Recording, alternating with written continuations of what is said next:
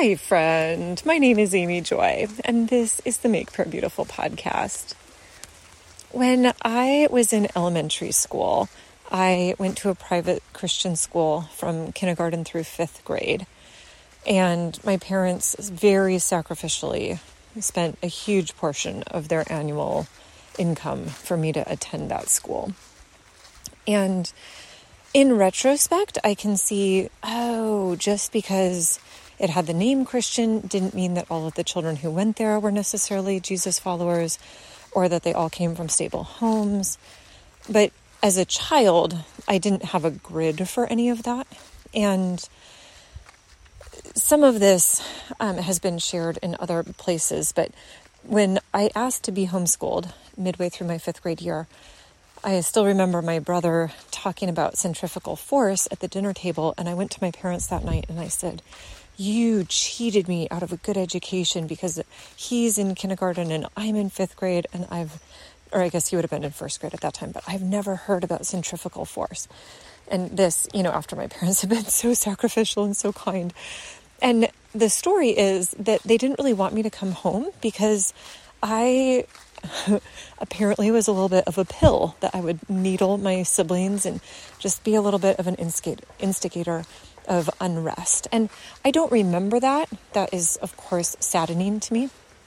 But in retrospect, there were several factors that were at play that I, again, I just didn't have a grid for them. So, uh, there's a book called Up a Road Slowly that my mom absolutely loved. And I was a voracious reader, and so I had read it probably in fourth grade, maybe. And in it, the main character talks about how there was, I think there was a girl named Aggie, and she was, you know, my vague description from 30 years ago, 40 years ago, she was probably either autistic or mentally uh, handicapped in some way, developmental delays. And so she was, you know, kind of stringy hair, always really dirty, kind of not somebody you would have a conversation with, always very needy. And the main character talked about how difficult it was to engage with this person. And I think maybe in the book, the girl drowns or something very sad. And the character was just kind of like, I I was sad for her, but at the same time knew that if she was still alive, I still wouldn't want her in my life. Something very honest like that. And I remember at the time reading that and thinking, oh, I can think of the people that are the more rejected ones, who are the more bullied. I mean, a similar theme comes up in the book, The Hundred Dresses.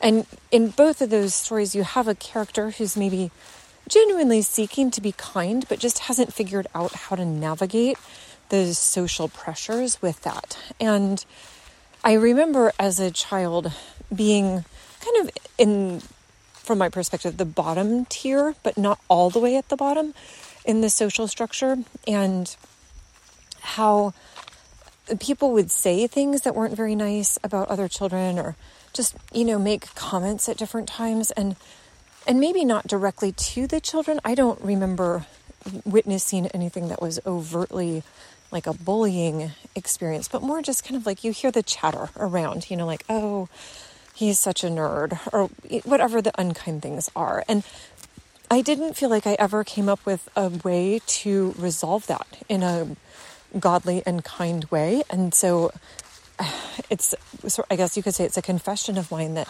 I was one of the people who stood by and did nothing. And oh, that is sad to me. And so uh, Lord, for the places where there are forces at work, you know, like in this case, I think there could have been 24 children against the three kind of nerds. And then here's Amy, who's kind of like, I don't really want to be against them, but I don't really know how to involve them or incorporate them. And my status is low enough already, I don't actually even know how to shift this experience.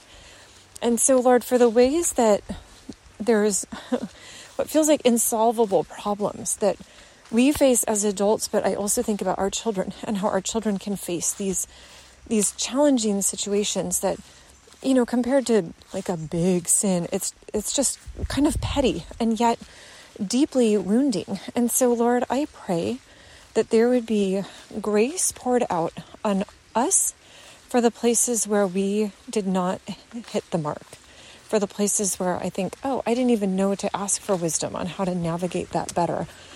And Lord, as I don't think that I ever overtly participated, at least I, not in my memory, but Lord, being a silent participant or a somewhat, anyway, I just am sad. And so, Lord, I'm asking that we could, um, for me, and then for anyone who's listening who has kind of a similar story, Lord, that we would be able to wrap up these pains and give them to you. And that as you say that if we confess our sins, that you're faithful and just and forgive us those sins. So, for Lord, for the places where I missed the mark, I ask that you would forgive me. And I thank you that you uh, actually encourage confession.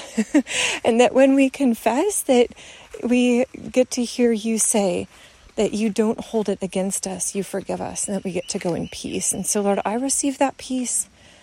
Lord, for anyone else who's praying this with me, Lord, we all receive the peace of God, the healing that you offer. We thank you, Jesus. Amen.